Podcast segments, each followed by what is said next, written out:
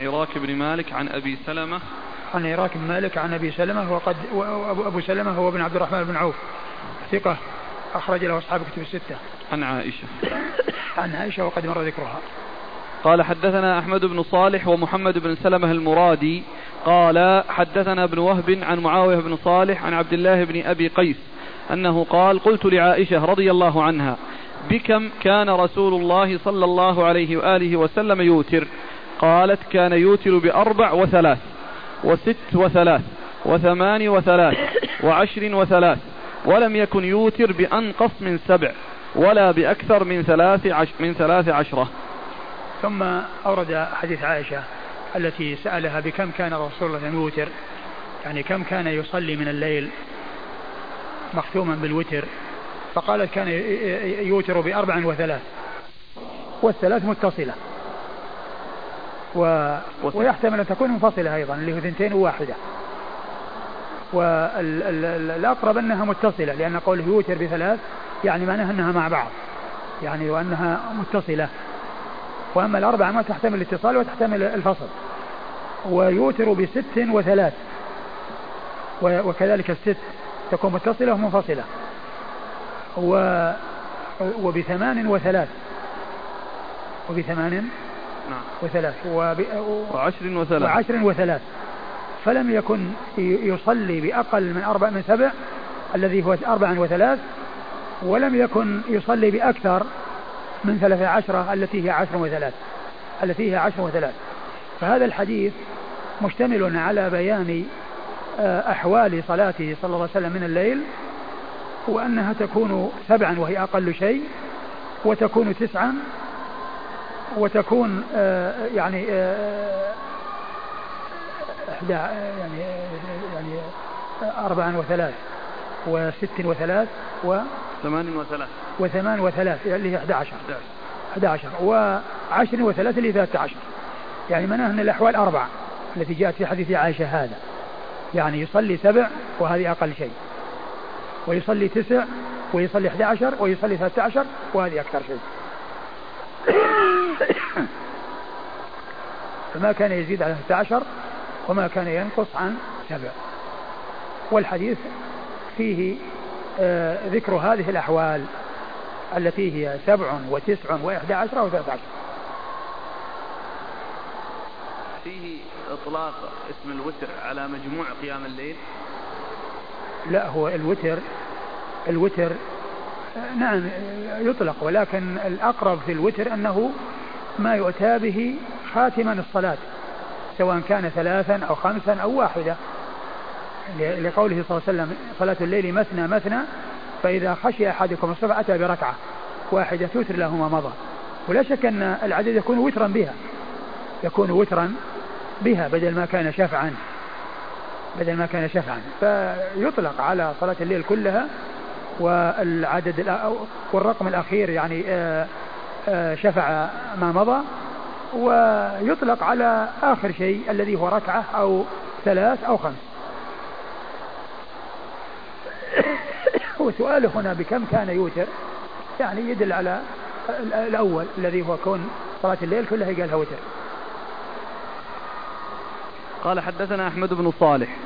أحمد بن صالح ثقة أخرج حديثه البخاري وأبو داود والترمذي في الشمائل ومحمد بن سلمة المرادي محمد بن سلمة المرادي المصري ثقة أخرج له مسلم, آه، مسلم وأبو داود والنسائي وابن ماجه عن عن ابن وهب عن ابن وهب عبد الله بن وهب المصري ثقة فقيه أخرجه أصحاب كتب الستة. عن معاوية بن صالح. عن معاوية بن صالح وهو ثقة. صدوق له أوهام. وهو صدوق له أوهام أخرج له. البخاري في جزء القراءة ومسلم. البخاري في جزء القراءة ومسلم. وأصحاب السنن. وأصحاب السنن. عن عبد الله بن أبي قيس. عن عبد الله بن أبي قيس وهو ثقة. نعم. أخرج له البخاري في الأدب المفرد ومسلم وأصحاب السنن. البخاري في الأدب المفرد ومسلم وأصحاب السنن. عن عائشة. عن عائشة رضي الله عنها وقد مر ذكرها. قال أبو داود زاد أحمد بن صالح ولم يكن يوتر بركعتين قبل الفجر. قلت ما يوتر؟ قالت لم يكن يدع ذلك ولم يذكر أحمد وست وثلاث. إيش قال؟ قال أبو داود. زاد أحمد بن صالح. ولم يكن يوتر بركعتين قبل الفجر. قلت ما يوتر؟ قالت لم يكن يدع ذلك ولم يذكر أحمد وست وثلاث. يعني هذا غير واضح الكلام الأخير الذي قاله أبو داود. لم يكن يوتر بركعتين قبل الفجر. لم يكن يوتر بركعتين قبل الفجر. يعني غير واضح المعنى. قال ما يوتر؟ قالت لم يكن يدع ذلك. لم يكن يدع ذلك يعني لم يدع ركعتين قبل الفجر.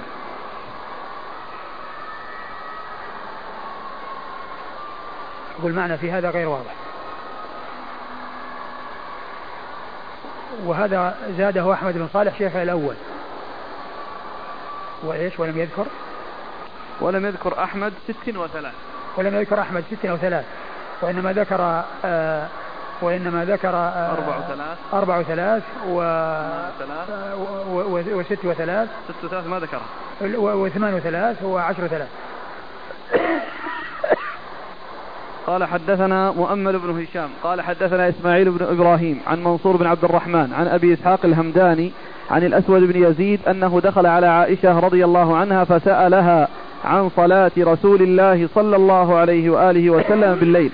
فقالت كان يصلي ثلاث عشرة ركعة من الليل ثم إنه صلى إحدى عشرة ركعة وترك ركعتين ثم قبض صلى الله عليه وسلم حين قبض وهو يصلي من الليل تسع ركعات وكان آخر صلاته من الليل الوتر. ثم أورد أبو داود حديث حديث عائشة رضي الله عنها أن النبي صلى الله عليه وسلم كان يصلي ثلاث عشرة من الليل ثم ثم نقص ركعتين. نعم. أيوه. ثم إنه صلى 11 ركعة وترك ركعتين. ثم قبض. عشرة وترك ركعتين ثم قبض صلى الله عليه وسلم حين قبض وهو يصلي تسع ركعات. ثم قبض صلى الله عليه وسلم وهو يصلي تسع ركعات. أيوه. وكان آخر صلاته من الليل الوتر. وكان آخر صلاته من الليل الوتر. هو الذي المعروف أنه كان لما يعني مرض وكبر كان يصلي سبع التي هي أقل شيء حفظ شيء حفظ عنه صلى الله عليه وسلم. وكان آخر شيء يصليه الوتر. وهذا فيه بيان أن الوتر يطلق على الركعة الأخيرة. أنه يطلق على الركعة الأخيرة أو على الثلاث المجتمعة أو على الخمس المجتمعة. ويطلق الوتر على هذا وعلى هذا لأنه كله صحيح. إن أريد بالركعة التي تكون وحدها لا شك أنها وتر أو الثلاث وتر أو الخمس وتر. وإن أريد العدد الذي هو متصل وجاء آه، ركعة بعده فإنه يكون وترا بها. كما جاء في حديث اجعلوا آخر صلاتكم بالليل وترا وقوله آه، في الحديث الآخر آه، ثم يأتي بركعة وتر له ما مضى. فالعدد يكون وترا. العدد الشفع إذا أضيف إليه وتر صار وترا. الخمس إذا أضيف لها آه، آه، الست إذا أضيف لها واحدة صارت وترا. والثمان إذا أضيف لها واحدة صارت وترا. والعشر إذا أضيف لها واحدة صارت وترا. وهكذا. والحديث ضعفه الألباني ولا أدري وجه تضعيفه. ولكن يعني ما أدري يعني الوجه يعني وجه التضعيف. و وفيه كما يعني جاء فيه أن التسع هي التي كان قبض وهو, وهو يفعلها ولكن سبق أن مر في بعض الأحاديث أنه كان يعني كان يصلي سبعا لما مرض صلى الله عليه وسلم. قال حدثنا مؤمل بن هشام. مؤمل بن هشام ثقة أخرج حديثه. البخاري وأبو داود والنسائي. البخاري وأبو داود النسائي عن إسماعيل بن إبراهيم. إسماعيل بن إبراهيم هو بن علية ثقة أخرجه أصحاب كتب الستة. عن منصور بن عبد الرحمن. عن منصور بن عبد الرحمن وهو؟ صدوق يهم. صدوق يهم أخرج له. مسلم وأبو داود. مسلم وأبو داود. عن أبي إسحاق الهمداني. عن أبي إسحاق الهمداني وهو السبيعي. عمرو بن عبد الله الهمداني السبيعي ثقة أخرجه أصحاب كتب الستة. لعل هذا علة. نعم لعل هذا إسحاق؟ العله أبو إسحاق؟ اي يحتمل والله أعلم. عن الأسود بن يزيد. عن الأسود بن يزيد هو الأسود بن يزيد بن قيس النقعي ثقة أخرجه أصحاب كتب الستة. عن عائشة. عن عائشة وقد مر ذكرها كأن الحديث بتمامه فيه يعني ما أشرتم يعني من قضية كيف أنه يكون آخر شيء تسع وقد ثبت عنه السبع. أيوه. وتضعيف الشيخ يعني يدل عليه فعل الإمام مسلم رحمه الله حيث أنه لم يخرجه بتمامه. إيه. وإنما أخرج كان الرسول صلى الله عليه وسلم يصلي من الليل حتى يكون آخر صلاته الوتر. إيه. إيه يمكن يحتمل والله أعلم.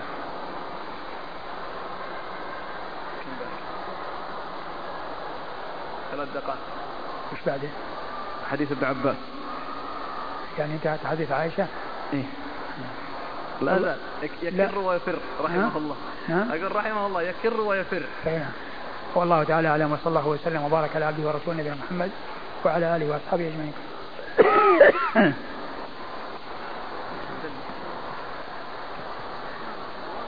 جزاكم الله خير وبارك الله فيكم ونفعنا الله بما قلت الأخ محمد عارف يقول اقرأ هذا على الشيخ. وصية أحمد حامل مفاتيح الحرب. أنا أقول له يعني هذه مشهورة. يقول لا زال الناس يروجونها الآن. آه هو لا شك أن الباطل له أنصار وله أناس يعتنون به ولا يهتمون بالسنن ولا يبحثون عن السنن وهذا من الضلال والإضلال لأن الإنسان كونه يضل بنفسه هذه مصيبة ولكن أعظم من ذلك مصيبة أن يجمع إلى كونه يضل أن يضل أن يضل ويضل مع ذلك مع كونه مع كونه ضال يكون مضلا.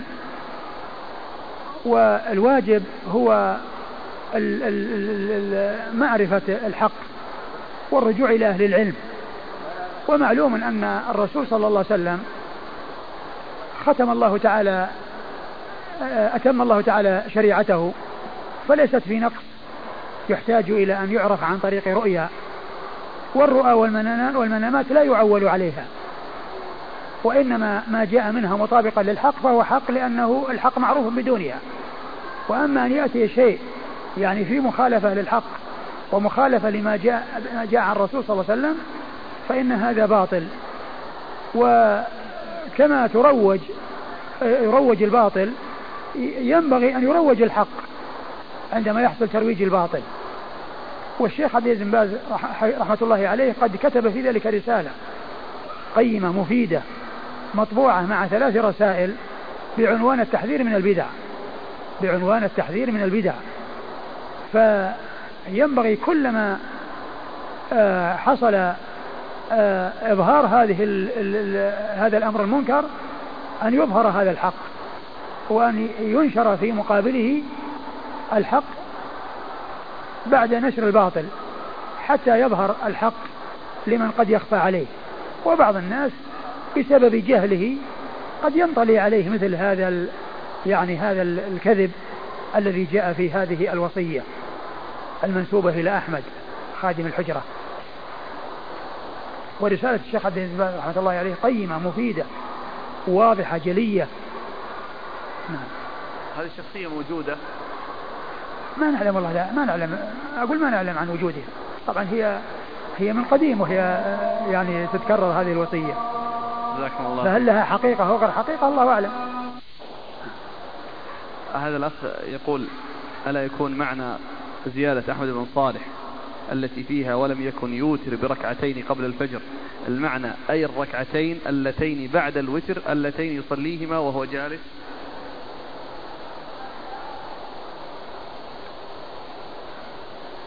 بس التفسير الذي قال لم يكن يدعهما. قال بعد لم يكن يدعهما إيه. ولم يكن يوتر بركعتين قبل الفجر. قلت ما يوتر؟ قالت لم يدع ذلك لم يكن يدع ذلك. إيه، لم يكن يدع ذلك. يدع يعني يعني هاتين الركعتين. الذي لم يود يكن يدعه ركعتي الفجر. وأما اللي قبل الفجر اللي هي ركعتين بعد الوتر هذه كان يدعهم. يعني لعل المقصود به أنه يعني يعني مثل ما مر أنها خمسة ثلاثة عشرة في ركعتي الفجر. كما يقول كان كانت صلاته من الليل ثلاثة عشرة في ركعتي الفجر. في ركعتي الفجر. يعني لأنه تحسب في بعض الأحاديث. اللي هي ركعتين من الفجر تحسب مع صلاة الليل. كان يصلي من الليل ثلاثة عشرة بركعتي الفجر. مر عدة طرق. فيها هذا الكلام. ف يعني إذا كان المقصود بأنه يعني مثل ما تقدم أنه آه، أن ركعتي الفجر محسوبة وأنها تضاف إلى العدد تضاف إلى العدد ومعنى أنه لم يدعهما يعني أنه كان يعني محافظا عليهما يا ركعة الفجر وأنه وأنها محسوبة وهي ليس محسوبة يعني من صلاة الليل لكن العبارة يعني فيها خطأ لا تزال. لم يكن يوتر.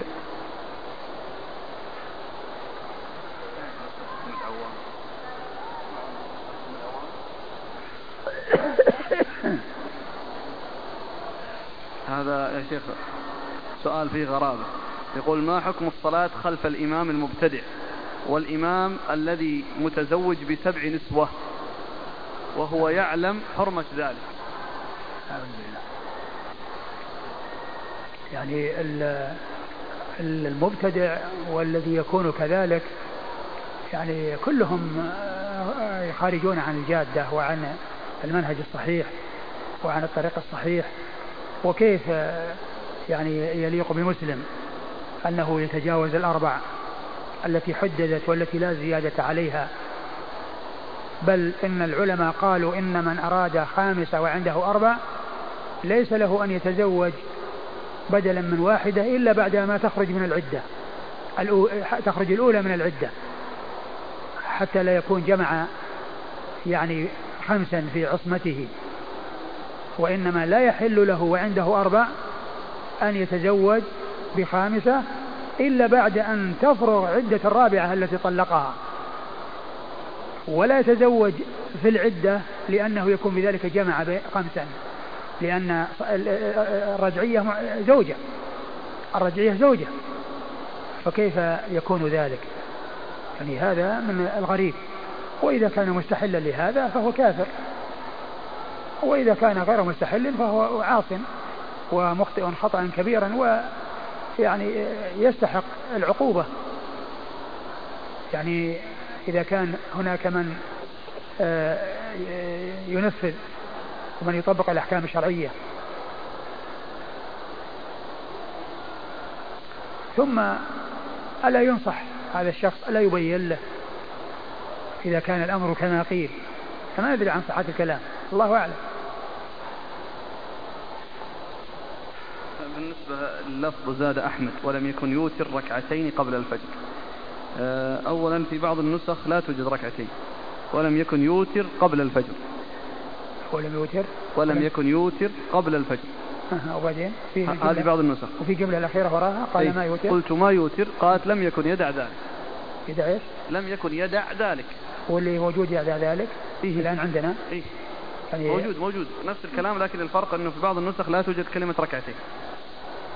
هذه بعض النسخ. وفي بعض النسخ فيها زيادة حرف باء. لم يكن يوتر بركعتين قبل الفجر. هذه اللي معنى لا لا. إي بس معنى لم يكن يوتر ركعتين قبل الفجر. أيوه. إي طيب. أجل أجل هذه النسخة الثالثة بدون حرف الباء. فصارت ثلاث يعني نسخ عند أبي يعني مضبوطة.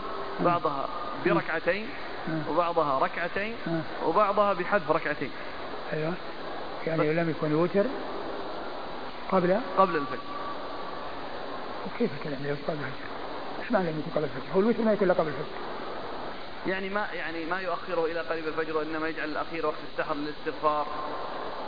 يعني ينام كما هو معلوم ينام السدس الأخير. ولم يكن؟ ولم يكن يوتر إذا قلنا قبل الفجر. آه. يعني يوتر كما يمكن إذا كان المقصود أنها انه في السحر. لأن وتر النبي صلى الله عليه وسلم ينتهي إلى السحر. يعني معناه أنه يعني قبل حصول السحر يكون قد انتهى من صلاته ويستريح. قد انتهى من صلاته ويستريح. ولم يكن يوتر قبل الفجر. قال ما يوتر؟ قلت ما يوتر. قلت ما يوتر. إيه؟ قال نفس الكلام. قالت لم يكن يدع ذلك. لم يكن يدع ذلك. هنا الإشكال.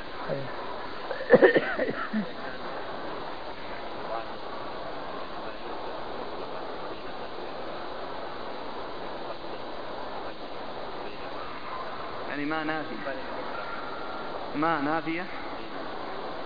ما لا لا هذا سؤال هذا. هذا استفهام. هذا ما يوتر. يعني أما يوتر يعني مع حذف الهمزة. أما يوتر. أيوه.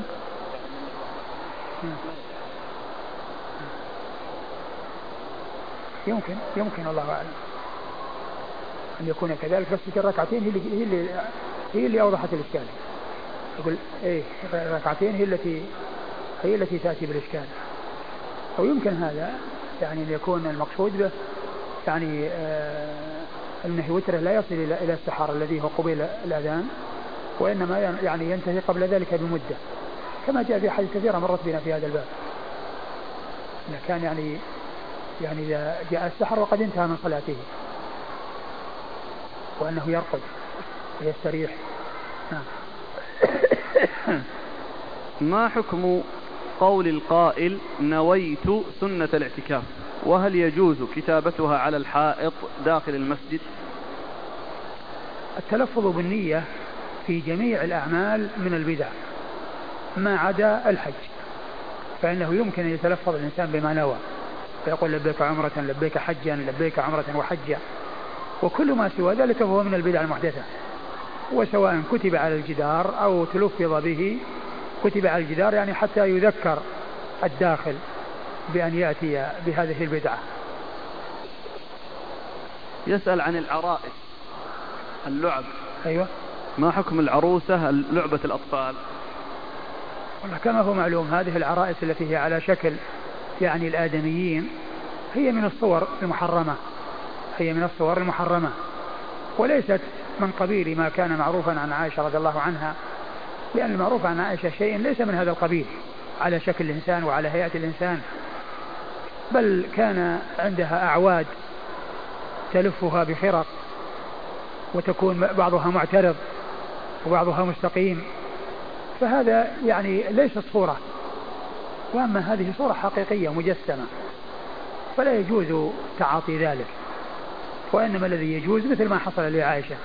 شيء من حرق شيء من أعواد أما يعني شيء يكون على هيئة الآدمي وشكل الآدمي وشكل مجسم للآدمي سواء كان صغيرا أو كبيرا كل ذلك لا يجوز.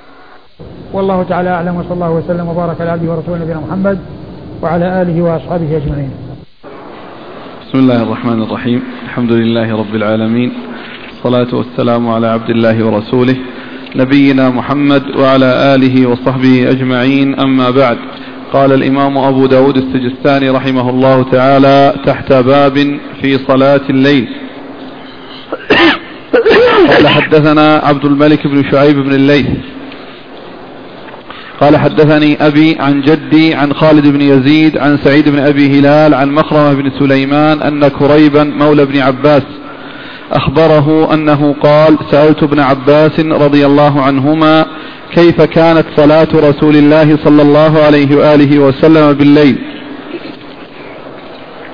قال بت عنده ليلة وهو عند ميمونة رضي الله عنها فنام حتى إذا ذهب ثلث الليل أو نصفه أو نصفه استيقظ فقام إلى شن فيه ماء فتوضأ وتوضأت معه. ثم قام فقمت إلى جنبه على يساره فجعلني على يمينه ثم وضع يده على رأسي كأنه يمس أذني كأنه يوقظني فصلى ركعتين خفيفة فصلى ركعتين خفيفتين قد قرأ فيهما بأم القرآن في كل ركعة ثم سلم ثم صلى حتى صلى إحدى عشرة ركعة بالوتر ثم نام فأتاه بلال فقال الصلاة الصلاة الصلاة يا رسول الله. فقام فركع ركعتين ثم صلى للناس. بسم الله الرحمن الرحيم. الحمد لله رب العالمين. وصلى الله وسلم وبارك على عبده ورسوله نبينا محمد وعلى آله وأصحابه أجمعين. أما بعد فقد مر جملة من الأحاديث في هذا الباب. باب في صلاة الليل من من في طرق مختلفة عن عائشة وعن ابن عباس. وهذه الطريقة التي أوردها المصنف هنا هي عن ابن عباس رضي الله تعالى عنهما وهو أنه سأله كريب عن صلاة رسول الله صلى الله عليه وسلم في الليل فقال بت عند ميمونة أي خالة أم المؤمنين رضي الله عنها وأرضاها. فلما مضى ثلث الليل أو نصفه قام رسول الله صلى الله عليه وسلم من منامه وأتى إلى شن معلق يعني الشن هو القربة القديمة وتوضأ منها ثم قام ودخل في الصلاة فجاء ابن عباس رضي الله عنهما وصف إلى جواره فأداره عن يمينه وجعل يعني يلمس أذنه ورأسه كأنه يوقظه يعني من النعاس الذي قد يكون معه. فصلى ركعتين ثم صلى ركعتين ركعتين حتى صلى إحدى عشرة ركعة وبعد ذلك نام. حتى جاءه المؤذن وقال له الصلاة فصلى ركعتين ثم خرج إلى الناس وصلى بهم صلى الله عليه وسلم. فهذه آه، من كيفيات صلاة الليل وهو أنه صلى آه، ركعتين ركعتين حتى أكمل إحدى عشرة أو ثلاثة عشرة إذا كان الركعتين الخفيفتين محسوبة. فتكون ثلاثة عشر وإذا كانت غير محسوبة فإنها تكون اثنتا عشرة. وقد جاء إحدى عشرة وجاء ثلاثة عشرة عن رسول الله صلى الله عليه وسلم. وفي آه، فعل ابن عباس رضي الله عنه من بيتوتته عند خالته ميمونة ليعرف صلاة رسول الله صلى الله عليه وسلم في الليل دليل على فضله ونبله وحرص الصحابة رضي الله عنهم وأرضاهم على معرفة السنن ومعرفة أفعال الرسول الكريم صلى الله عليه وسلم حتى الأمور المتعلقة بالبيت. ثم أيضا يدل على أن المأموم إذا ليس له أن يصف عن يسار الإمام إذا كان واحدا وأنه إن صف عن يساره أداره عن يمينه من ورائه.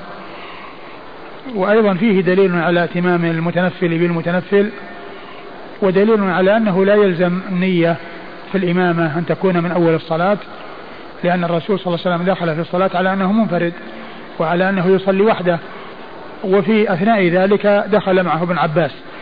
فدل هذا على أنه لا يلزم للإمامة أن تكون النية موجودة فيها من أول الصلاة بل عندما يوجد الائتمام تحصل الإمامة كما حصل من ابن عباس رضي الله عنه. فإنه بعدما دخل رسول الله صلى الله عليه وسلم في الصلاة جاء وصف عن يساره فأقره الرسول صلى الله عليه وسلم على ذلك ولكنه أداره على يمينه. وذلك لبيان أن موقف المأموم الواحد يكون عن يمين الإمام ولا يكون عن يساره. نعم. قال حدثنا عبد الملك بن شعيب بن الليث. عبد الملك بن شعيب بن الليث بن سعد ثقة أخرج حديث مسلم وأبو داود والنسائي. عن أبيه. عن أبيه شعيب بن الليث وهو ثقة أخرجه مسلم وأبو داود والنسائي. عن جده. عن جده الليث بن سعد المصري ثقة فقيه أخرج له أصحاب كتب الستة. عن خالد بن يزيد. عن خالد بن يزيد وهو ثقة أخرج له أصحاب كتب الستة. عن سعيد بن أبي هلال. عن سعيد بن أبي هلال وهو ثقة. صدوق. ثقة ولا صدوق؟ صدوق. صدوق أخرجه أصحاب كتب الستة. عن مخرمة بن سليمان. عن مخرمة بن سليمان وهو ثقة أخرج له أصحاب كتب الستة. عن كريب. عن كريب مولى بن عباس. وهو ثقة أخرج له أصحاب كتب الستة. عن ابن عن ابن عباس عبد الله بن عباس بن عبد المطلب ابن عم النبي صلى الله عليه وسلم وأحد السبع المعروفين بكثرة الحديث عن النبي صلى الله عليه وسلم. قال حدثنا نوح بن حبيب ويحيى بن موسى قال حدثنا عبد الرزاق قال أخبرنا معمر عن ابن طاووس عن عكرمة بن خالد عن ابن عباس رضي الله عنهما أنه قال بت عند خالتي ميمونة رضي الله عنها فقام النبي صلى الله عليه وعلى آله وسلم يصلي من الليل فصلى ثلاث عشرة ركعة منها ركعة الفجر. حذرت قيامه في كل ركعة بقدر يا أيها المزمل لم يقل نوح منها ركعة الفجر. ثم ورد أبو داود حديث ابن عباس من طريق أخرى وفيه أن النبي صلى الله عليه وسلم صلى ثلاث عشر ركعة منها ركعة الفجر. يعني معناها أن أنها تصير 11 وبلغ ثلاث عشرة في ركعتي الفجر. وهذا في قول بعض الرواة. وإلا ف يعني أحد الشيخين لم يقل منها ركعتي الفجر. يعني معناه أنها ثلاث عشر كلها يعني يعني لم ينص فيها على ركعتي الفجر. يمكن أن تكون فيها ركعتا الفجر ويمكن أن تكون كلها دون ركعتي الفجر. وقد سبق آه، عدة أوجه لصلاة الرسول صلى الله عليه وسلم في الليل وفيها ذكر ركعتي الفجر وعدها مع الركعات الثلاث عشر وفيها عدم ذكرها وذكر ركعتين وهو قاعد وهو جالس بعد الوتر وفيه صفات أخرى مر ذكرها. نعم.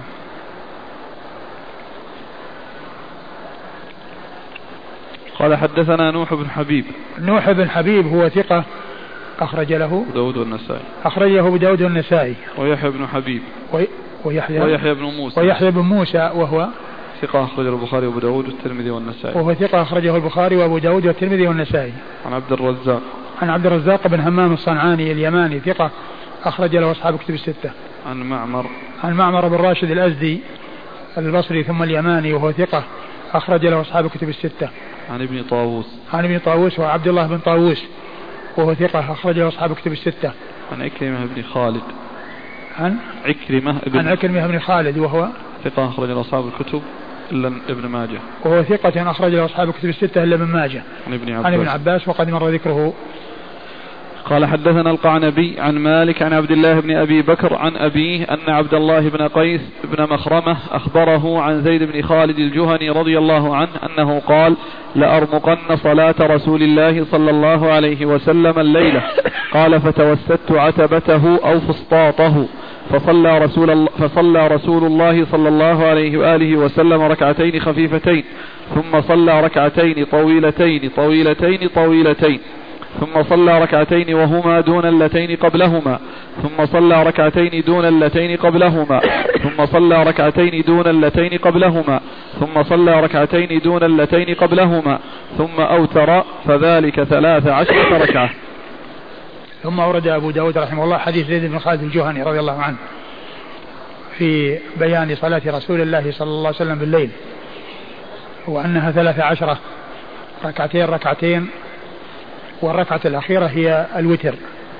يوتر بها العدد الماضي فيكون مجموع ما صلاه صلى الله عليه وسلم ثلاثة عشر ركعة آه، اثنى اثنتا عشر ركعة في آه، أربع آه، في في ستة تسليم تشهدات وتسليمات وركعة واحدة أوتر بها صلاة أوتر بها صلاته من الليل ختم بها صلاته من الليل فصارت وترا. وفيه أن زيد بن خالد قال لأرمقن صلاة رسول الله صلى الله عليه وسلم من الليل وهذا يدلنا على نبل الصحابة وعلى فضلهم وحرصهم على معرفة السنن. فقال فتوسدت عتبته أو فسطاطه.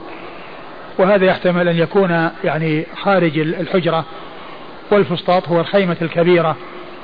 فكان أن صلى رسول الله صلى الله عليه وسلم ركعتين خفيفتين ثم ركعتين طويلتين طويلتين طويلتين يعني أكد ذلك ثلاث أتى بها وصفها ثلاث مرات.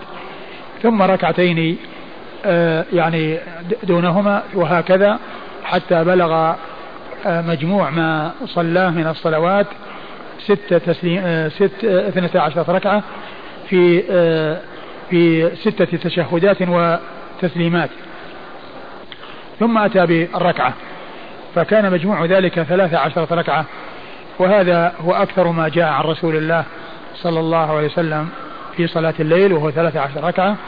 وقد عرفنا أن أقل ما جاء عنه هو سبع وأن أكثر ما جاء عنه هو إحدى عشرة. صلوات الله وسلامه وبركاته عليه. نعم. 13 13 لأن جاء الركعتين الخفيفتين داخلة فيها. ركعتين ثم ركعتين طويلتين ست ست تسليمات ست تسليمات وأتى بركعة قال فذلك ثلاث عشر ركعة.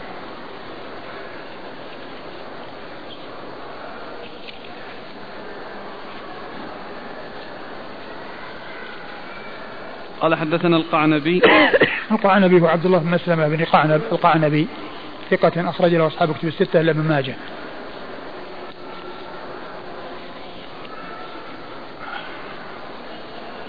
عن مالك. عن مالك بن أنس إمام دار الهجرة. الإمام أحد أصحاب المذاهب الأربعة من مذاهب أهل السنة وحديثه أخرجه أصحاب الكتب الستة. عن عبد الله بن أبي بكر. عن عبد الله بن أبي بكر بن محمد بن, محمد بن عمرو بن حزم وهو ثقة أخرجه أصحاب الكتب الستة. عن أبيه. عن أبيه أبي بكر بن محمد بن عمرو بن حزم وهو ثقة أخرجه أصحاب الكتب الستة. عن عبد الله بن قيس بن مخرمة. عن عبد الله بن قيس بن مخرمة وهو آه، آه، وهو آه، ثقة مخضرم أخرج له. مسلم وأصحاب السنن. أخرج له مسلم وأصحاب السنن. عن زيد بن خالد الجهني. عن زيد بن خالد الجهني رضي الله عنه صاحب رسول الله صلى الله عليه وسلم وحديثه أخرجه أصحاب الكتب الستة. جزاه الله خير. محمد عارف في الإسناد الذي قبله نوح بن حبيب. أيوه. آه، في التقريب ابن أبي حبيب. أيه هذا مو صحيح. لأن الموجود يعني في التهذيب وفي تهذيب الكمال وتهذيب التهذيب و, و وسنن أبي داود آه، نوح بن حبيب. الذي يبدو أن هذاك فيه غلط خطا في نفس ال... في نفس ال... في نفس يعني تقريب. لأنه يعني موجود في تهذيب التهذيب. وتهذيب الكمال الأصل. وفي الت... وفي وفي سنن أبي داود. نوح بن حبيب.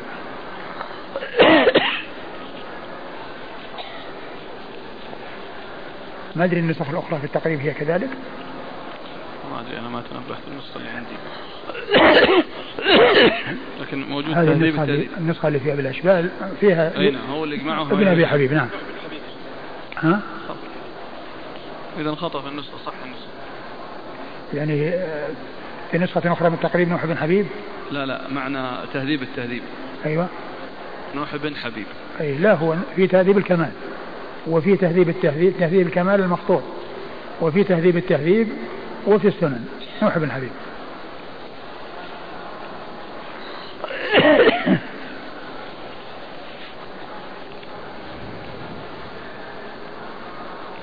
قال حدثنا القعنبي عن مالك عن مخرمة بن سليمان عن كريب مولى بن عباس أن عبد الله بن عباس رضي الله عنهما أخبره أنه بات عند ميمونة زوج النبي صلى الله عليه وآله وسلم ورضي الله عنها وهي خالته.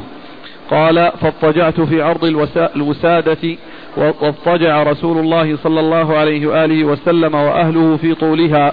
فنام رسول الله صلى الله عليه وآله وسلم حتى إذا انتصف الليل أو قبله بقليل أو بعده بقليل. استيقظ رسول الله صلى الله عليه وآله وسلم. فجلس يمسح النوم عن وجهه بيده. ثم قرأ العشر الآيات الخواتم من سورة آل عمران. ثم قام إلى شن معلقة فتوضأ منها فأحسن وضوءه. ثم قام يصلي. قال عبد الله فقمت فصنعت مثل ما صنع ثم ذهبت فقمت إلى جنبه فوضع رسول الله صلى الله عليه وآله وسلم يده اليمنى على رأسي فأخذ بأذني يفتلها فصلى ركعتين ثم ركعتين ثم ركعتين ثم ركعتين ثم ركعتين ثم ركعتين. قال القعنبي ست, رك ست مرات ثم أوتر ثم اضطجع حتى جاءه المؤذن فقام فصلى ركعتين خفيفتين ثم خرج فصلى الصبح. ثم ورد حديث ابن عباس من طريق أخرى وهو مثل ما تقدم من يعني بعض الطرق عنه أنه صلى ثلاثة عشر ركعة يعني اثنتين اثنتين يعني ست مرات وركعة أوتر بها ما مضى وهي أيضا مطابقة أو ذلك مطابق لما جاء في حديث زيد بن خالد الجهني رضي الله عنه. نعم. قال حدثنا القعنبي عن مالك عن مخرمة بن سليمان عن كريب عن ابن عباس. وقد مر ذكرهم جميعا.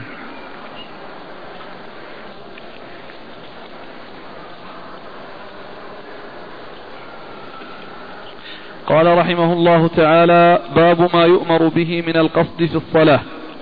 قال حدثنا قتيبة بن سعيد قال حدثنا الليث عن ابن عجلان عن سعيد المقبري عن أبي سلمة عن عائشة رضي الله عنها أن رسول الله صلى الله عليه وآله وسلم قال اكلفوا من العمل ما تطيقون فإن الله لا يمل حتى تملوا وإن أحب العمل إلى الله أدومه وإن قل وكان إذا عمل عملا أثبته.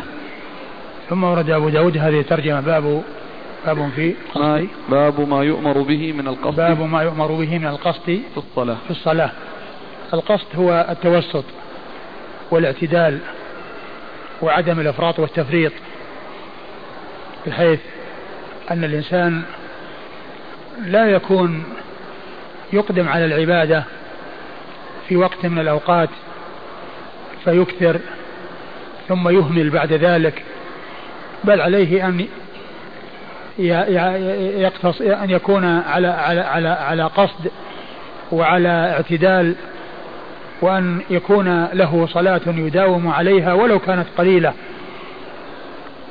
لأن أحب العمل إلى الله أدومه وإن قل كما قال ذلك رسول الله صلى الله عليه وسلم. وذلك أن العمل القليل الذي يداوم عليه الإنسان خير من الكثير الذي ينقطع عنه الإنسان. ويقولون قليل تداوم عليه خير من كثير تنقطع عنه. وذلك أن الإنسان إذا داوم على الشيء ولو كان قليلا يكون على استمرار على عبادة وعلى صلة بالله عز وجل. وإذا وافاه الأجل يوافيه على حالة طيبة لأنه مشتغل بالعبادة باستمرار. ولكنه إذا كان يقدم ويكثر من العبادة في أوقات ثم يهمل في أوقات قد يأتيه الموت في وقت الإهمال فلا يكون مثل هذا الذي يداوم على العمل ولو إن كان قليلا. ولهذا يقول الله عز وجل في كتابه العزيز يا أيها الذين آمنوا اتقوا الله حق تقاته ولا تموتن إلا وأنتم مسلمون. فقوله سبحانه وتعالى ولا تموتن إلا وأنتم مسلمون معناه دوموا على الإسلام. دوموا عليه حتى إذا وافاكم الأجل يوافيكم وأنتم عليه. الإنسان لا يعرف متى يموت حتى يحسن حاله عند الموت. بل الموت يأتي فجأة. ولكن الإنسان إذا داوم على العبادة داوم على الفرائض وداوم على شيء ولو كان قليلا من النوافل فإن هذا هو الأولى. ولهذا قيل لبشر الحافي إن أناسا يجتهدون في رمضان فإذا خرج تركوا فقال بئس القوم لا يعرفون الله إلا في رمضان. فالله عز وجل يعبد في كل وقت وفي كل حين. والإنسان يداوم على الشيء ولو كان قليلا أولى من الإكثار من العبادة في وقت ثم الإهمال بعد ذلك.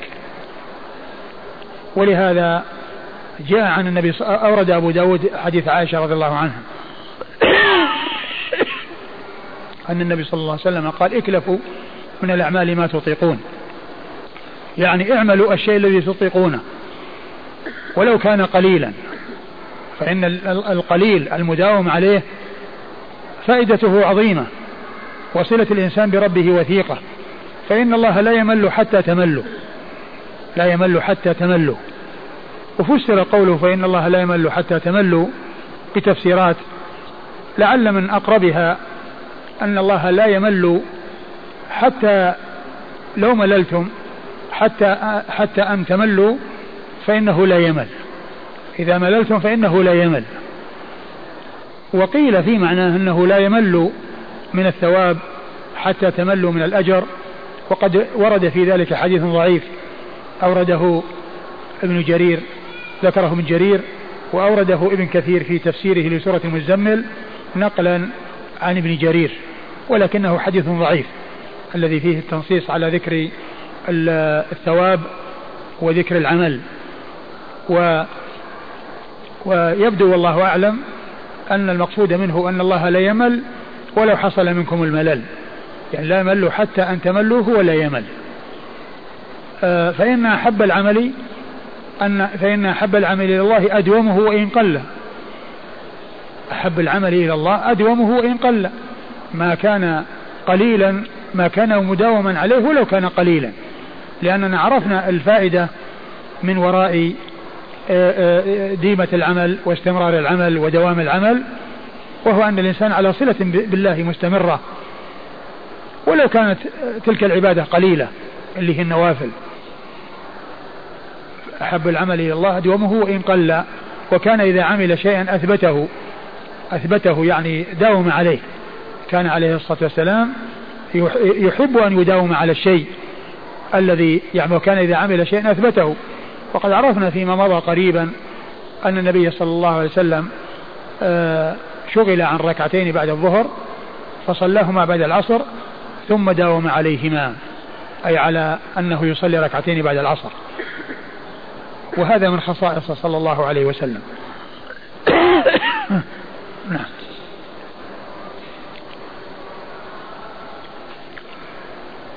قال حدثنا قتيبة بن سعيد قتيبة بن سعيد بن جميل بن طريف البغلاني ثقة أخرج له أصحاب كتب الستة. عن الليث عن ابن عجلان. عن الليث هو بن سعد مر ذكره بن عجلان هو محمد بن عجلان المدني صدوق أخرج حديثه البخاري تعليقا ومسلم وأصحاب السنن. عن سعيد المقبري. عن سعيد بن أبي سعيد المقبوري وهو ثقة أخرج له أصحاب كتب الستة. عن أبي سلمة. عن أبي سلمة بن عبد الرحمن بن عوف المدني ثقة أخرج له أصحاب كتب الستة. عن عائشة. عن عائشة أم المؤمنين رضي الله عنها وأرضاها الصديقة بنت الصديق وهي واحدة من سبعة أشخاص عرفوا بكثرة الحديث عن النبي صلى الله عليه وسلم. قال حدثنا عبيد الله بن سعد قال حدثنا عمي قال حدثنا أبي عن ابن إسحاق عن هشام بن عروة عن أبيه عن عائشة رضي الله عنها أن النبي صلى الله عليه وآله وسلم بعث إلى عثمان بن مضعون رضي الله عنه فجاءه فقال يا عثمان أرغبت عن سنتي؟ فقال لا والله يا رسول الله ولكن سن ولكن سنتك أطلب. قال فإني أنام وأصلي وأصوم وأفطر وأنكح النساء. فاتق الله يا عثمان فإن لأهلك عليك حقا وإن لضيفك عليك حقا وإن لنفسك عليك حقا. فصم وأفطر وصلي ونم. ثم ورد أبو داود حديث حديث عائشة. حديث عائشة رضي الله عنها. أن النبي صلى الله عليه وسلم بعث إلى عثمان بن مظعون رضي الله عنه وكان أراد التبتل والانقطاع للعبادة فقال له آه يا عثمان أرغبت عن سنتي. يا عثمان أرغبت عن سنتي والسنة هي الطريقة التي عليها رسول الله صلى الله عليه وسلم ومعلوم أن طريقته الكتاب والسنة أي العمل بمقتضى الكتاب والسنة. هذه سنة الرسول صلى الله عليه وسلم. وقد ذكرنا فيما مضى أن السنة تطلق أربعة إطلاقات إطلاق عام وهو هذا. السنة بمعنى الطريقة وتشمل الكتاب والسنة. وقال لا والله يا رسول الله بل سنتك أطلب. يعني أنا أريد آه، اتباع سنتك. قال أما إني آه، آه، أصلي وأنام وأصوم وأفطر فاتق الله يا عثمان. فإن لأهلك عليك حقا ولضيفك عليك حقا ولنفسك عليك حقا فصم وأفطر وصلي ونم. فأرشده صلى الله عليه وسلم إلى ألا آه، يشدد على نفسه في العبادة بل آه، يكون معتدلا يكون متوسطا يكون على قصد يصلي وينام.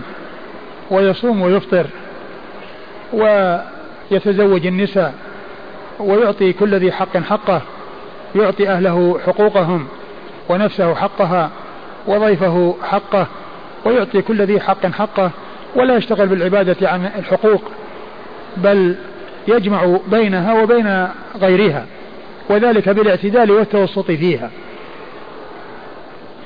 بالاعتدال فيها والتوسط فيها هذا هو الذي به يكون الإنسان متمكنا من أن يأتي بها ويأتي بغيرها معها وأما إذا اشتغل بها وحدها فإنه يقصر أو يؤثر ذلك في تقصيره أو عدم إتيانه بالأمور المطلوبة لأهله ولضيفه ولنفسه. نعم. وإن لضيفك عليك حقا.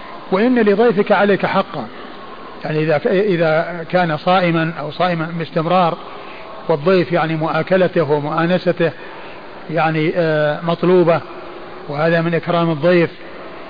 فإذا كان يعني مشتغلا بالصيام يعني معناه أن الضيف يأتي ويأكل وحده وهو لا يأكل معه. وإنما إذا كان يصوم ويفطر يتمكن من إكرام الضيف بالأكل معه ومؤانسته. وإدخال السرور عليه لا يأكل الضيف وحده وهو جالس عنه أو مختف عنه وإنما يكون معه يأكل يؤانسه و آه، آه، آه، يدخل السرور عليه. قال حدثنا عبيد الله بن سعد. عبيد الله بن سعد بن إبراهيم وهو ثقة أخرج حديثه البخاري وأبو داود والترمذي والنسائي. عن عمه. عن عمه يعقوب. ابن ابن إبراهيم وهو ثقة أخرج له أصحاب كتب الستة. عن أبيه عن أبيه سعد بن إبراهيم وهو ثقة أخرج له أصحاب كتب الستة. إبراهيم بن سعد. ها؟ أبي أبوه من؟ إبراهيم بن سعد. إبراهيم بن سعد عن عن ابن إسحاق. عن ابن إسحاق محمد بن إسحاق المدني صدوق أخرج حديثه البخاري تعليقا ومسلم وأصحاب السنن عن هشام بن عروة. عن هشام بن عروة ثقة أخرجه أصحاب كتب الستة. عن أبيه عن أبيه عروة بن الزبير وهو ثقة أخرجه أصحاب كتب الستة. عن عائشة. عن عائشة أم المؤمنين وقد مر ذكرها.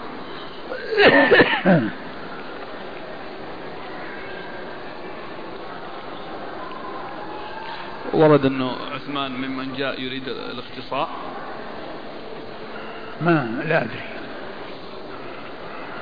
قال حدثنا عثمان بن أبي شيبة قال حدثنا جرير عن منصور عن إبراهيم عن علقمة أنه قال سألت عائشة رضي الله عنها كيف كان عمل رسول الله صلى الله عليه وآله وسلم؟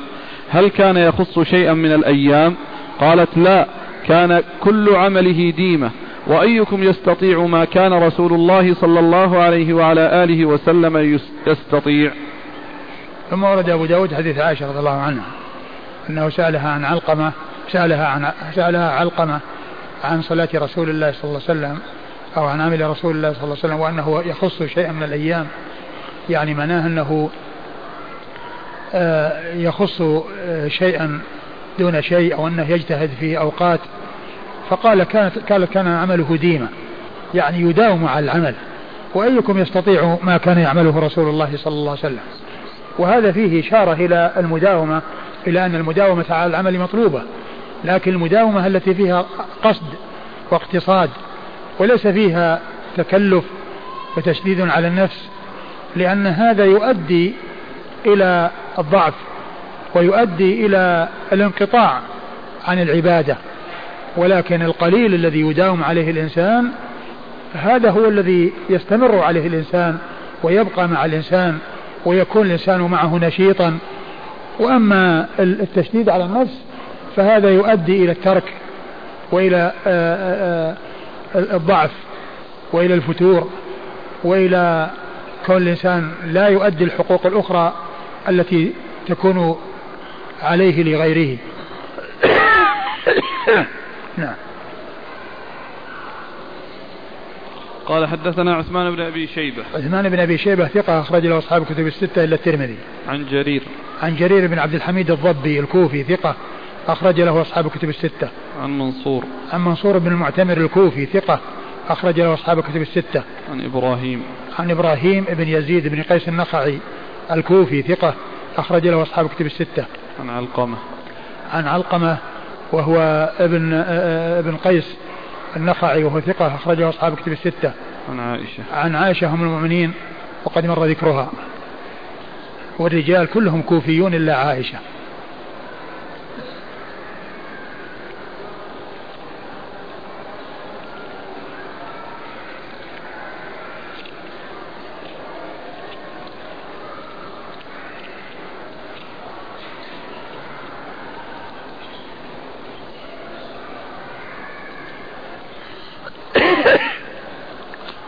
رحمه الله تعالى باب تفريع أبواب شهر رمضان.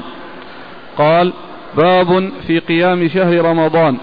قال حدثنا الحسن بن علي ومحمد بن المتوكل. قال حدثنا عبد الرزاق. قال أخبرنا معمر.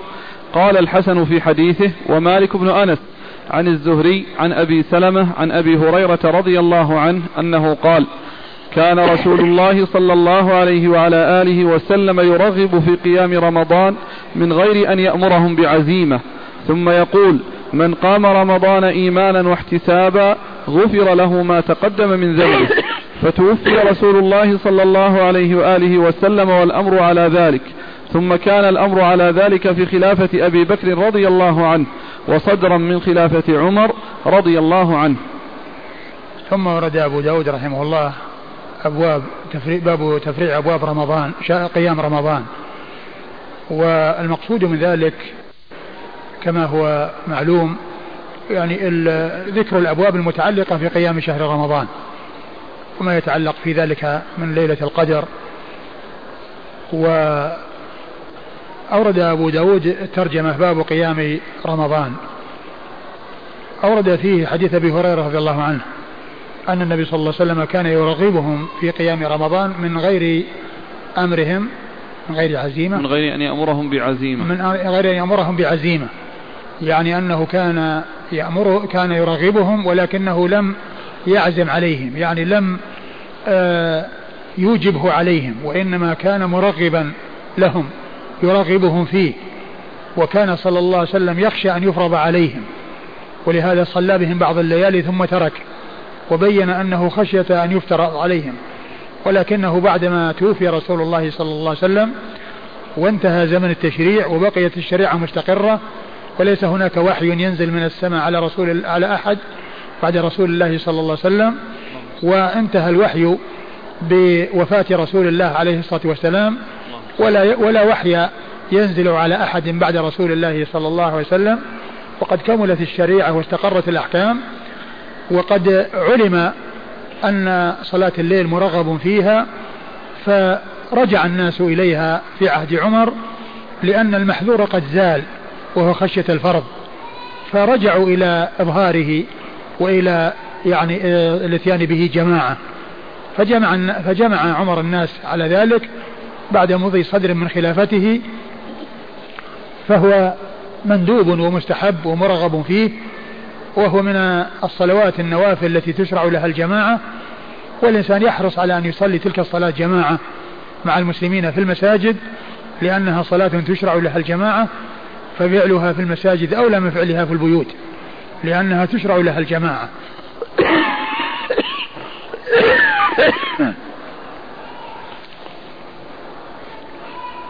ف فكان الحكم أن أن, الندب موجود والترغيب موجود والذي يخشاه رسول الله صلى الله عليه وسلم قد فقد بكونه توفي عليه الصلاة والسلام ولم يفرض. فإذا أعاد عمر رضي الله عنه الناس إلى ذلك الذي فعله بهم رسول الله صلى الله عليه وسلم وهو الصلاة بهم ليالي ولكنه ترك خشية أن يفرض.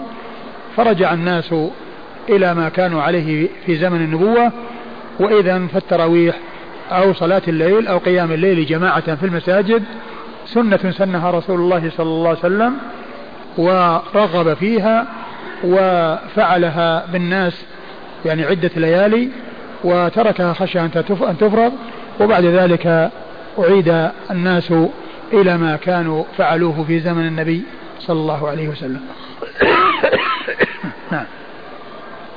قال من قام رمضان إيمانا واحتسابا غفر له ما تقدم من ذنبه. من قام رمضان إيمانا تصديقا بما جاء عن الله وبأمر الله وبوعد الله واحتسابا أي احتساب الأجر عند الله يعني فعل ذلك محتسبا مخلصا في قصده يرجو ثواب ربه على ذلك العمل الذي شرعه الله عز وجل فجزاؤه على ذلك أن يغفر له ما تقدم من ذنبه. وهذا يكون بالنسبة للصغائر. وأما الكبائر فإن تكفيرها يحتاج إلى توبة من منها وندم عليها وعزيمة على أن لا يعود إليها. وأما الصغائر فإنها تكفر بالأعمال الصالحة التي منها قيام رمضان نعم.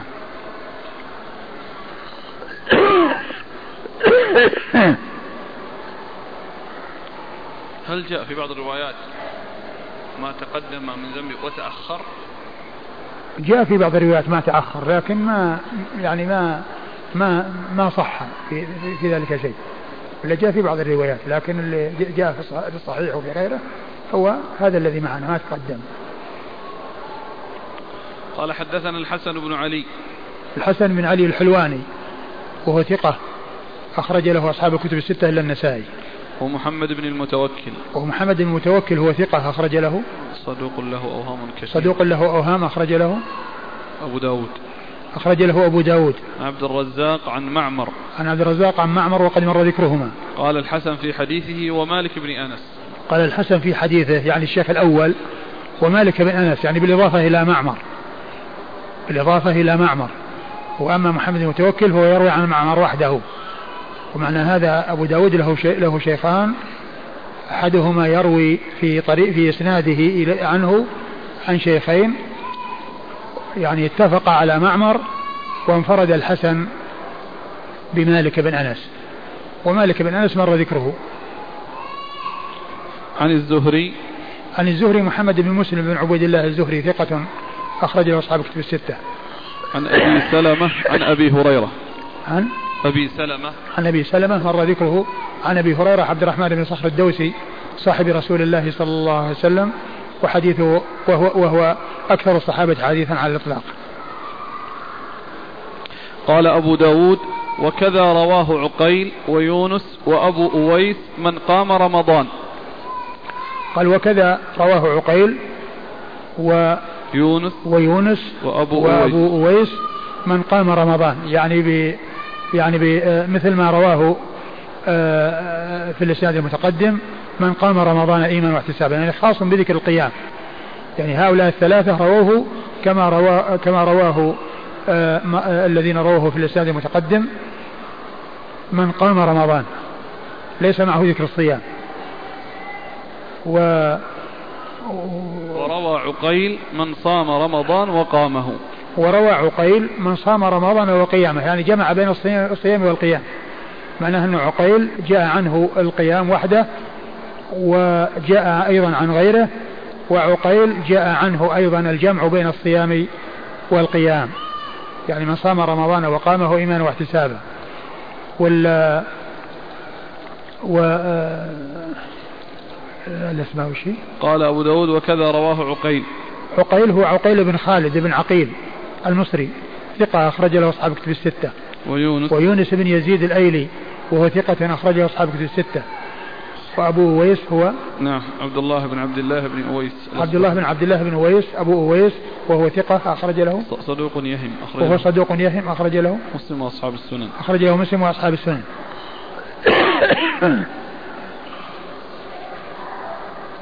قال حدثنا مخلد بن خالد حدثنا مخلد بن خالد وابن أبي خلف المعنى قال حدثنا سفيان عن الزهري عن أبي سلمة عن أبي هريرة رضي الله عنه يبلغ به النبي صلى الله عليه وآله وسلم من صام رمضان إيمانا واحتسابا غفر له ما تقدم من ذنبه ومن قام ليلة القدر إيمانا واحتسابا غفر له ما تقدم من ذنبه. ثم ورد أبو داود حديث أبي هريرة من طريق أخرى وفيه من, من صام رمضان إيمانا واحتسابا غفر له ما تقدم من ذنبه ومن قام ليلة القدر إيمانا واحتسابا غفر له ما تقدم من ذنبه. وليلة القدر هي ليلة من ليالي رمضان. فجاء ذلك في الصيام وجاء ذلك في القيام وجاء ذلك في ليلة القدر. وجاء ذلك في ليلة القدر. وهو أن من فعل تلك الأشياء إيمانا واحتسابا غفر له ما تقدم من ذنبه. قال حدثنا مخلد بن خالد. مخلد بن خالد هو؟ ثقة أخرج له مسلم وأبو داود. ثقة أخرج له مسلم وأبو داود. وابن أبي خلف. وابن أبي خلف محمد بن أحمد ابن أبي خلف وهو؟ ثقة أخرج له مسلم وأبو داود. ثقة أخرج له مسلم وأبو داود. عن سفيان عن الزهري. عن سفيان هو بن عيينة المكي ثقة أخرجه أصحاب كتب الستة. عن الزهري. عن أبي سلمة عن أبي هريرة. عن أبي سلمة عن أبي هريرة وقد مر ذكرهم. قال أبو داود وكذا رواه يحيى بن أبي كثير عن أبي سلمة ومحمد بن عمرو عن أبي سلمة. قال وكذا رواه يحيى بن أبي كثير عن أبي سلمة ومحمد بن عمرو عن أبي سلمة. يعني آه، بما تقدم من ذكر الصيام وليلة القدر. ويحيى بن أبي كثير هو اليمامي ثقة أخرجه أصحاب كتب الستة. ومحمد بن عمرو هو بن وقاص الليثي صدوق له أوهام أخرج حديثه أصحاب كتب الستة. قال حدثنا القعنبي عن مالك بن أنس عن ابن شهاب عن عروة بن الزبير عن عائشة رضي الله عنها زوج النبي صلى الله عليه وآله وسلم أن النبي صلى الله عليه وعلى آله وسلم صلى في المسجد فصلى بصلاته ناس ثم صلى من القابلة فكثر الناس ثم اجتمعوا من الليلة الثالثة فلم يخرج إليهم رسول الله صلى الله عليه وسلم فلما أصبح قال قد رأيت الذي صنعتم فلم يمنعني من الخروج إليكم إلا أني خشيت أن تفرض عليكم وذلك في رمضان. ثم ورد أبو داود حديث حديث عائشة. حديث عائشة رضي الله عنها أن النبي صلى الله عليه وسلم خرج في ليلة من ليالي رمضان يعني في آخر الشهر في العشر الأواخر فصلى وصلى أناس بصلاته. ثم في الليلة التي تليها تعال علم بعض الناس بعضا فكثروا. فصلى بهم. ولما جاء في الليلة الثالثة لم يخرج عليهم. وقد اكتظ المسجد. لأن الذين يعني صلوا حضروا والذين وأخبروا من لم يصلي فكثر الناس فلم يخرج عليهم رسول الله صلى الله عليه وسلم. وبعد ذلك أخبرهم قال إني علمت مكانكم ولكني خشيت أن يفرض عليكم يعني قيام رمضان. فهذا يبين لنا السبب الذي من أجله لم يواصل بهم صلى الله عليه وسلم الصلاة خشية أن يفرض عليهم وهذا من رحمته بأمته وشفقته عليها صلوات الله وسلامه وبركاته عليه. وقد وصفه الله بذلك وصفه الله بقوله في, في, وصفه الله بقوله لقد جاءكم رسول من أنفسكم عزيز عليه ما عنتم حريص عليكم بالمؤمنين رؤوف رحيم. صلوات الله وسلامه وبركاته عليه. قال حدثنا القعنبي نعم. عن مالك عن ابن شهاب عن عروة بن الزبير عن عائشة. وقد مر ذكرهم جميعا. قال حدثنا هناد بن السري قال حدثنا عبده عن محمد بن عمرو عن محمد بن إبراهيم عن أبي سلمة بن عبد الرحمن عن عائشة رضي الله عنها أنها قالت كان الناس يصلون في المسجد في رمضان أوزاعا فأمرني رسول الله صلى الله عليه وآله وسلم فضربت له حصيرا فصلى عليه. بهذه القصة قالت فيه قال تعني النبي صلى الله عليه وآله وسلم أيها الناس أما والله ما بت ليلتي هذه بحمد الله غافلا ولا خفي علي مكانكم. انتهى. نعم. ثم ورد أبو داود حديث عائشة من طريق أخرى وهو أنه أمر عائشة بأن تضرب له حصيرا فصلى وصلى الناس بصلاته ويعني في الليلة الأولى ثم الليلة الثانية وفي الليلة الثالثة لم يخرج عليهم. ولما آه، آه، أصبح قال إني أني أما والله ما بت ليلتي هذه بحمد الله غافلا. أما إني والله لم أكن لم لم ما بت ليلتي. ما بت ليلتي هذه غافلا. ولا خفي علي. ولا خفي علي مكانكم. يعني بل هو مستيقظ وعلى علم ولكنه لم يفعل لم يخرج عليهم ليصلي بهم كما صلى بهم في الليلتين الماضيتين. خشية أن يفترض عليهم قيام رمضان فيكون في ذلك مشقة عليهم. فأراد أن يكون من قبيل المندوب وألا يكون من قبيل الواجب عليهم. فتحقق ما أراده صلى الله عليه وسلم والشيء الذي خشيه لم يحصل لأنه توفي عليه الصلاة والسلام ولم يفرض عليهم قيام رمضان. فبقي الندب على ما هو عليه. نعم. قال حدثنا هناد بن السري. هناد بن السري أبو السري ثقة أخرج له البخاري في خلق أفعال العباد ومسلم وأصحاب السنن. عن عبده. عن عبده بن سليمان وهو ثقة أخرجه أصحاب كتب الستة. عن محمد بن عمرو. عن محمد بن عمرو هو بن وقاص الليثي مر آه، نعم. الذي مر ذكره. نعم. عن محمد بن إبراهيم هو التيمي وهو ثقة أخرجه أصحاب كتب الستة. عن أبي سلمة عن عائشة. عن أبي سلمة عن عائشة وقد مر ذكرهما. قال حدثنا مسدد قال حدثنا يزيد بن زريع قال أخبرنا داود بن أبي هند عن الوليد بن عبد الرحمن عن جبير بن نفير عن أبي ذر رضي الله عنه أنه قال صمنا مع رسول الله صلى الله عليه وعلى آله وسلم رمضان فلم يقم بنا شيئا من الشهر حتى بقي سبع فقام بنا حتى ذهب ثلث الليل فلما كانت السادسة لم يقم بنا فلما كانت الخامسة قام بنا حتى ذهب شطر الليل. فقلت يا رسول الله لو نفلتنا قيام هذه الليلة. قال فقال إن الرجل إذا صلى مع الإمام حتى ينصرف حسب له قيام ليلة. قال فلما كانت الرابعة لم يقم. فلما كانت الثالثة جمع أهله ونساءه والناس فقام بنا حتى خشينا أن يفوتنا, أن يفوتنا الفلاح. قال قلت وما الفلاح؟ قال السحور. ثم لم يقم بنا بقية الشهر. ثم ورد أبو داود حديث أبي ذر رضي الله عنه أن النبي صلى الله عليه وسلم لم يصلي لم يصلي بهم في رمضان صاموا مع رسول الله صلى الله عليه وسلم رمضان ولم يصلي بهم في الشهر لا في عشرة الأولى ولا في العشر الوسط. ولما جاءت العشر الأواخر وبقي سبع يعني من بقي سبع من الشهر خرج وصلى بهم. ثم لم يخرج في الليلة التي بعدها. ثم في الليلة الثالثة. فلم يقم بهم. أيوه.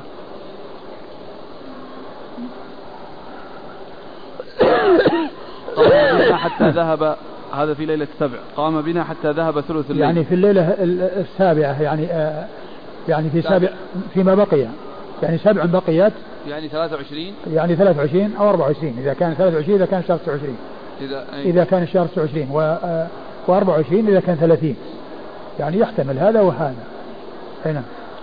فلما كانت السادسة لم يقم بنا. فلما يعني الليلة الثانية ما قام به. يعني يعني السادسة يعني التي بقيت. لأن الليلة السابعة يعني بقي سبع. في الليلة السابعة قام بهم. التي يعني التي الأولى من السبع. الأولى من السبع. ثم في الليلة السادسة وهي التي بعدها ليلة 24 يعني أو 25 ما قام بهم. ولما جاءت الليلة الخامسة قام بهم. حتى ذهب شطر الليل. حتى ذهب شطر الليل. ف... فقلت يا رسول الله لو نفلتنا قيام هذه الليلة. فقلت يا رسول الله لو نفلتنا بقية قيام هذه الليلة. يعني لو صليتنا بقية الليل. يعني نصلي نافلة كما صلينا هذا. فيكون الليل كله صلاة. فقال من قام مع الإمام حتى ينصرف كتب له حسب له قيام ليلة. حسب له قيام ليلة. فهذا يدلنا على أن الإنسان يؤدي الجماعة مع الإمام ويصلي مع الناس حتى تنتهي الصلاة ثم يكون بذلك حصل قيام ليلة كاملة كما جاء بذلك الحديث عن رسول الله صلى الله عليه وسلم. ثم فلما كانت الرابعة لم يقم. فلما, فلما جاءت كانت الرابعة يعني التي بقيت بقي أربع أيوة. فلما كانت الثالثة جمع أهله ونساءه والناس فقام بنا. فلما جاءت الليلة الثالثة يعني بقيت الليلة يعني بقي ثلاث يعني ليلة 27 أو ليلة 28 27 إذا كان الشهر ناقص أو 28 إذا كان الشهر كامل. صلى بهم. حتى جمع أهله جمع أهله ونساءه ونساءه والناس فصلى بهم. حتى خشوا أن يفوتهم الفلاح وهو السحور. يعني معناه أنه وصل إلى يعني وقت السحور وخشوا أن يفوتهم السحور لمواصلة الصلاة. نعم. ثم لم يقم بنا بقية الشهر. ثم لم يقم بنا بقية الشهر. يعني الليالي التي بقيت لم يصلي بهم صلى الله عليه وسلم. نعم. هذه القصة يعني الصلاة صلى الله عليه وسلم في هذه الليالي الثلاث الأخيرة غير القصة اللي في الأول أنه قام بهم ليلتين ثم الثالثة لم يخرج لهم. يعني في حديث عائشة. إيه. في حديث عائشة. نعم. لأن هناك صلى بهم ليلتين فاجتمعوا في الثالثة فلم يقم. أي نعم. وبينما هنا هنا صلى بهم ثلاث ليالي وهي آخر الشهر. فالحادث هم هما حادثتان. الذي يبدو أنها أنهما حادثة واحدة ولكن التفصيل فيها يعني فيه فرق. ويمكن لأنه يعني هنا صلى ثلاث ليالي. يعني في حديث أبي ذر. نعم. وحديث عائشة صلى ليلتين. صلى ليلتين. نعم. أي نعم. فالذي يبدو أن القصة واحدة. ولكن يعني أبو ذر يعني ذكر ما ذكر وعائشة ذكرت ما ذكرت.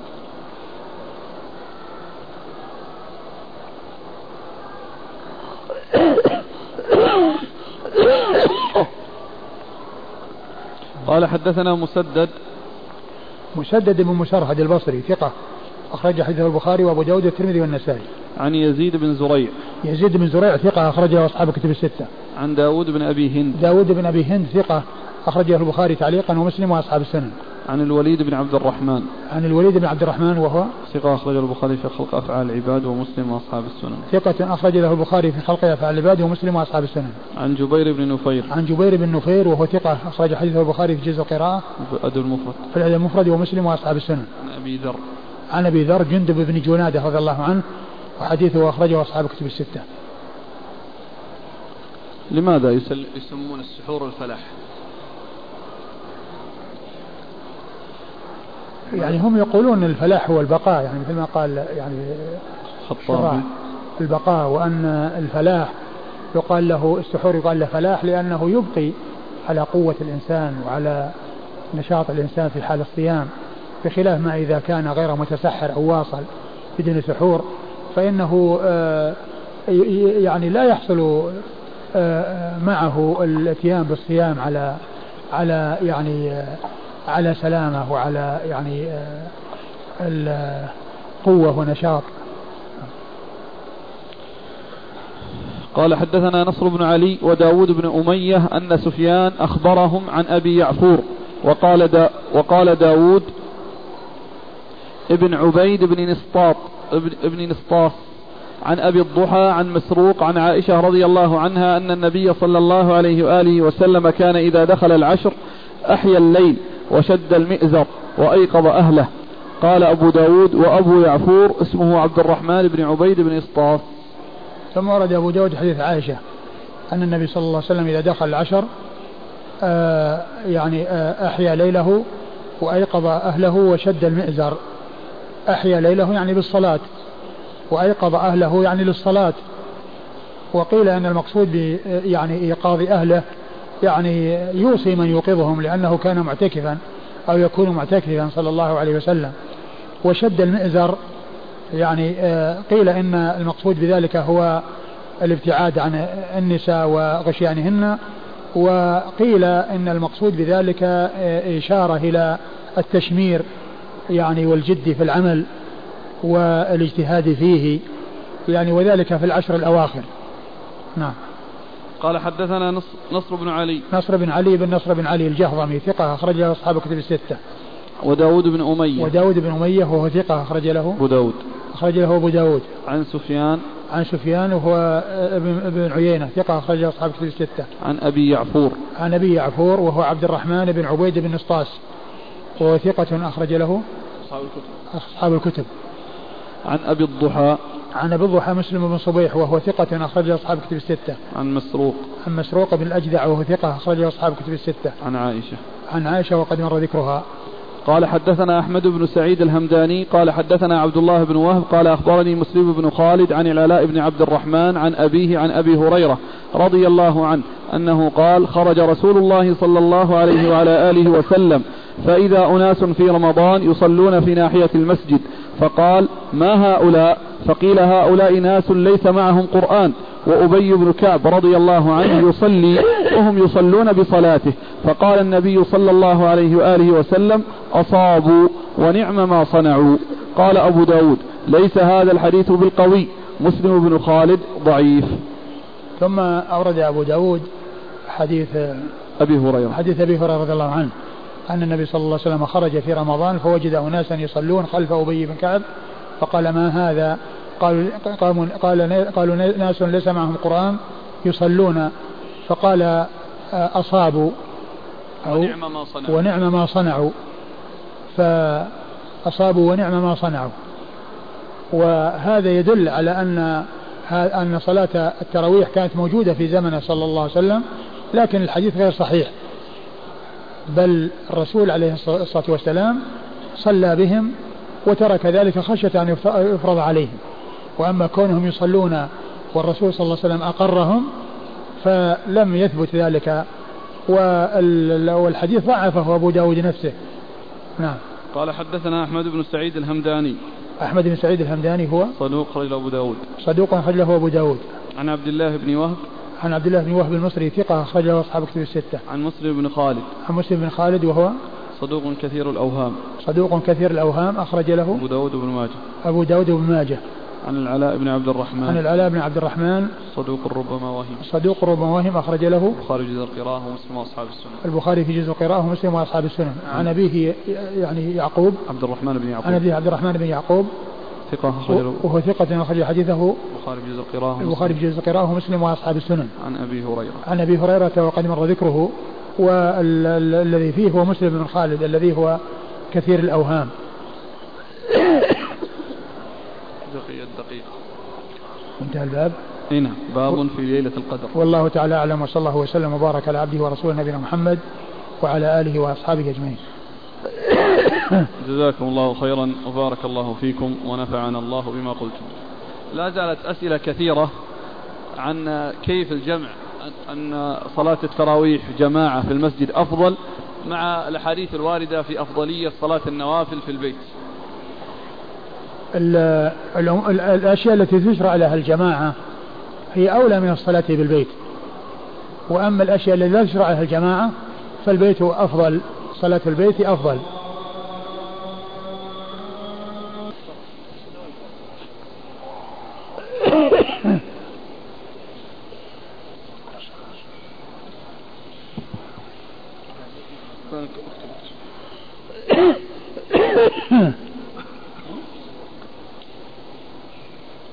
يقول الأخ هل علة تحريم الصورة في زمن رسول الله صلى الله عليه وسلم هي خشية أن يعبدها الناس؟ فإذا زالت الخشية فهل الصورة لا تزال محرمة؟ التصوير محرم سواء خشي عبادته أم لم تخشى. ولكنه إذا كان يعني فيه الخشية يكون أشد وأخطر وإلا فالتصوير محرم سواء خشية أن يعبد أو لم يخشى أن يعبد. كل ذلك محرم لا يجوز. ما المراد من قول ابن القيم رحمه الله؟ إن اللوم إذا ارتفع صح الاحتجاج بالقدر وإذا كان اللوم واقعا فالاحتجاج بالقدر باطل. إن اللوم إن اللوم إذا ارتفع صح الاحتجاج بالقدر وإذا كان اللوم واقعا فالاحتجاج بالقدر باطل. هذا وين ذكره فيه ابن القيم؟ ما ما حالنا على صفحة ولا على كتاب. قال إن اللوم إن اللوم إذا ارتفع صح الاحتجاج بالقدر. وإذا كان اللوم واقعا فالاحتجاج بالقدر باطل. ما أدري يعني إيش معنى الكلام. هو قضية قصة موسى وآدم هي المعروفة التي فيها ذكر اللوم وقال تلومني على أمر قد كتبه الله علي. وهو لم يحتج عليه يعني يعني على يعني احتج على المصيبة ولم يحتج يعني على الأصل الذي هو القدر. وإنما المصيبة التي حصلت للناس بإخراجهم من بإخراج أبيهم من الجنة. فالقدر يحتج به يعني على المصايب لا على المعايب. وإنما على المصايب. وأما العبارة هذه ما أدري إيش حقيقتها عند ابن القيم. ولكن ابن القيم شرح حديث آه، حديث احتجاج آدم وموسى في في شفاء العليل. أفرد له بابا خاصا. هو لعله الباب الرابع من أبواب هذا الكتاب الذي هو مشتمل على ثلاثين بابا كلها تتعلق بالقدر.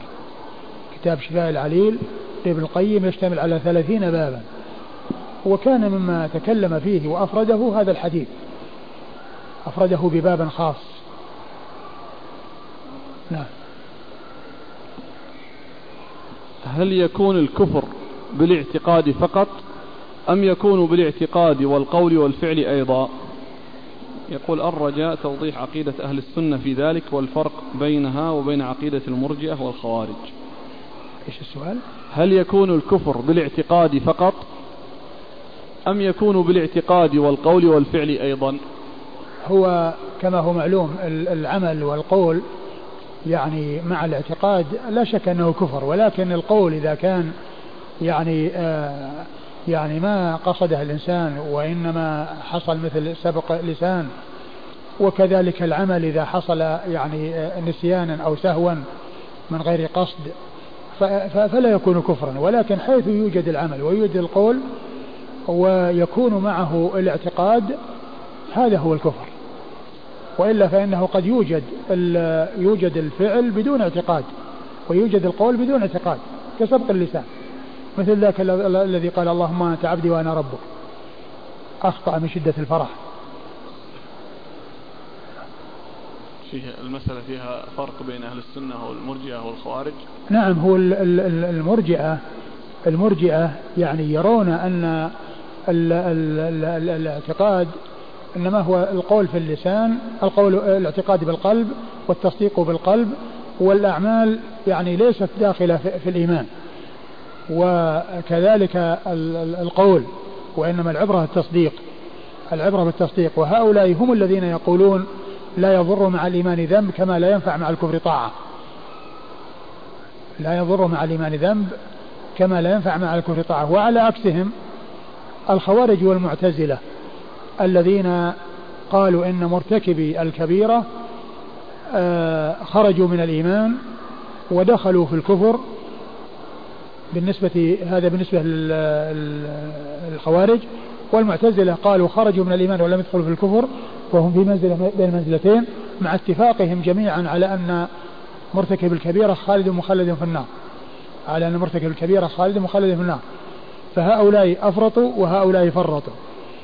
المرجئة فرطوا إذ جعلوا أي عمل من الأعمال وأي آه، معصية من المعاصي فإنها لا تضر صاحبها بل المؤمن بقلبه مؤمن كامل الإيمان. وهذا تفريط وإهمال وتضييع وتسيب. وعلى عكس ذلك التشدد والمجاوزة للحد وهو القول بخلود مرتكب الكبيرة في النار أو القول بكفره وأنه ليس من المسلمين أو أنه خرج من الإسلام. فهذا هو الغلو والتشدد والتوسط لأهل السنة والجماعة. فيقولون عن مرتكب الكبيرة إنه مؤمن بإيمانه فاسق بكبيرته. حصل منه الإيمان وحصل منه المعصية فهو ناقص الإيمان. مؤمن عنده أصل الإيمان ولم يفقد الإيمان فهم لا يعطونه الإيمان الكامل كما تعطيه إياه المرجئة ولا يسلبونه أصل الإيمان كما تسلبه إياه الخوارج والمعتزلة. بل هم يقولون مؤمن ناقص الإيمان. مؤمن بإيمانه فاسق بكبيرته. لا يعطونه الإيمان الكامل كما تعطيه المرجئة ولا يسلبونه الإيمان من أصله كما تسلبه الخوارج والمعتزلة. ويقولون يجتمع في الإيمان محبة وبغض وعداوة و آه، فيجتمعان في الإنسان. فيكون المؤمن العاصي أو الفاسق يحب على ما عنده من الإيمان ويبغض على ما عنده من الفسق والعصيان. ونظير ذلك البيت الذي يقول فيه الشاعر الشيب كره وكره أن أفارقه فأعجب لشيء على البغضاء محبوب. فالشيب إذا نظر فيه إلى الشباب ما صار مرغوبا ولكن إذا نظر إلى ما بعده وهو الموت صار مرغوبا فيه. فيقول الشاعر الشيب كره وكره أن أفارقه. كره بالنسبة للشباب. يعني لا يعجب لأن الشباب أحب و وأنسب. ولكنه إذا نظر إلى الموت ورأى صار محبوبا. قال وكره أن يفارقه يعني بالموت. ثم قال فأعجب لشيء على البغضاء محبوب. على شيء كونه يعني مبغوض هو محبوب. مبغوض باعتبار ومحبوب باعتبار.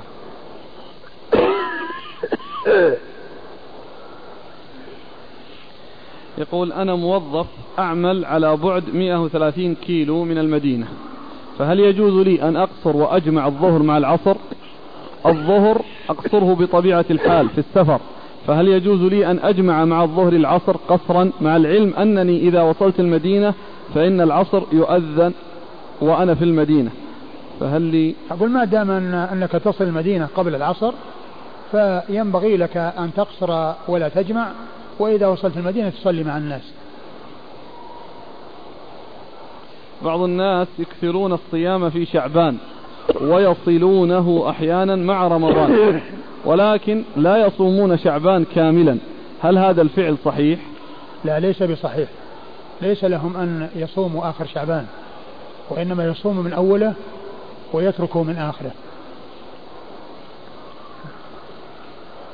يعني من خطط. يعني يعني الإنسان الذي يصوم من أجل أن يحتاط لرمضان هذا لا يجوز. من أجل يحتاط لرمضان لا يجوز. فإذا صام آه، نصفه الأول وأضاف إليه من النصف الثاني لا بأس. وكونه يعني آه، يترك الصيام الأول ثم يصوم إلى نهاية الشهر ليس للإنسان لأن هذا ليس يعني شيئا يعني يدخل تحت قوله إلا رجل كان يصوم صوما فليصومه الذي هو الخميس الاثنين والخميس يعني حيث وافق الثلاثين لا بأس.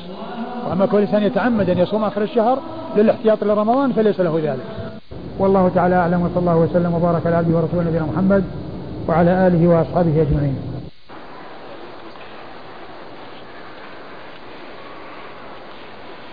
بسم الله الرحمن الرحيم. الحمد لله رب العالمين. والصلاة والسلام على عبد الله ورسوله نبينا محمد وعلى آله وصحبه أجمعين. أما بعد. قال الإمام أبو داود السجستاني رحمه الله تعالى باب في ليلة القدر. قال حدثنا سليمان بن حرب ومسدد المعنى قال حدثنا حماد بن زيد عن عاصم عن زر أنه قال قلت لأبي بن كعب رضي الله عنه أخبرني عن ليلة القدر يا أبا المنذر. فإن صاحبنا سئل عنها فقال من يقم الحول يصبها؟ فقال رحم الله أبا عبد الرحمن. والله لقد علم أنها في رمضان. زاد مسدد ولكن كره أن يتكلوا أو أحب ألا يتكلوا ثم اتفقا. والله إنها لفي رمضان ليلة سبع وعشرين. لا يستثني. قلت يا أبا المنذر أنا علمت ذلك. قال بالآية التي أخبرنا رسول الله صلى الله عليه وآله وسلم. قلت لزر ما الآية؟ قال تصبح الشمس صبيحة تلك الليلة مثل الطست ليس لها شعاع حتى ترتفع. بسم الله الرحمن الرحيم. الحمد لله رب العالمين وصلى الله وسلم وبارك على عبده ورسوله نبينا محمد وعلى آله وأصحابه أجمعين. أما بعد يقول الإمام أبو داود السجستاني رحمه الله تعالى باب في ليلة القدر.